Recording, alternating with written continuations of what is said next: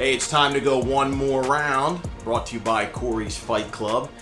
And uh, today I want to talk about something that's pretty cool. So, I was sitting, it was a Sunday afternoon recently, and I was just flipping through the channels looking for something to watch. had a brief moment where I actually wasn't working.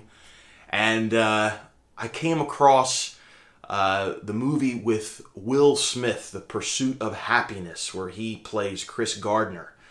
And there was a scene in that movie that was like, oh my God, I have got to talk about this on one more round. And it's where he was doing his internship at the uh, brokerage. And because he was a single father, he was required to make the same amount of calls in six hours that his coworkers could make in nine hours. So he was discussing and explaining how he could shave things off of his day to to maximize his minutes so he can get uh, everything done in the same amount of time. So he was doing things like um, not hanging up the phone between phone calls because he had to make a certain amount of cold calls. And he took the time to calculate in his head that if he did not hang up the phone between each call, he would save eight minutes a day.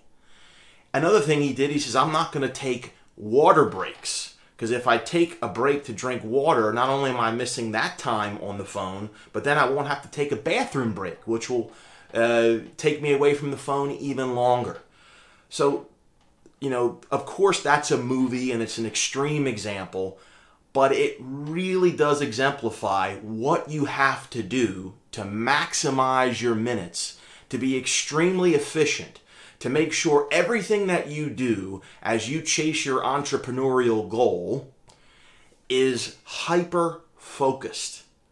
It's it's focused on income producing activity. If what you're doing every day is not an income producing activity, you need to cut the fat off of your day and only focus on that until you achieve said goal. Remember that.